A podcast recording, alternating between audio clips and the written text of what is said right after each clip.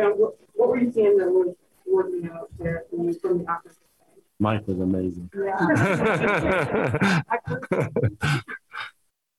I mean, our defense, everything started with our defense. Even when last couple of games, even when we have a great defensive possession, we couldn't close it. So finally, we controlled our, our boards, and that was it's kind of it's easy for us to play off our defense and playing in position, moving the ball.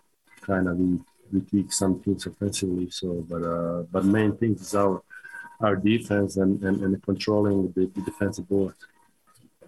I mean, just uh, just playing small, small pick and rolls. They play they play small for most most part of the of the game.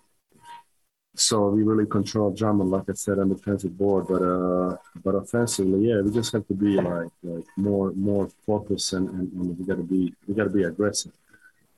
Last last couple of games we were kind of kind of stagnant, but even we couldn't hit any any shot. But like I said, everything started with our, our defense. If we play the defense the way we play tonight, we'll have a chance to, to win every single game.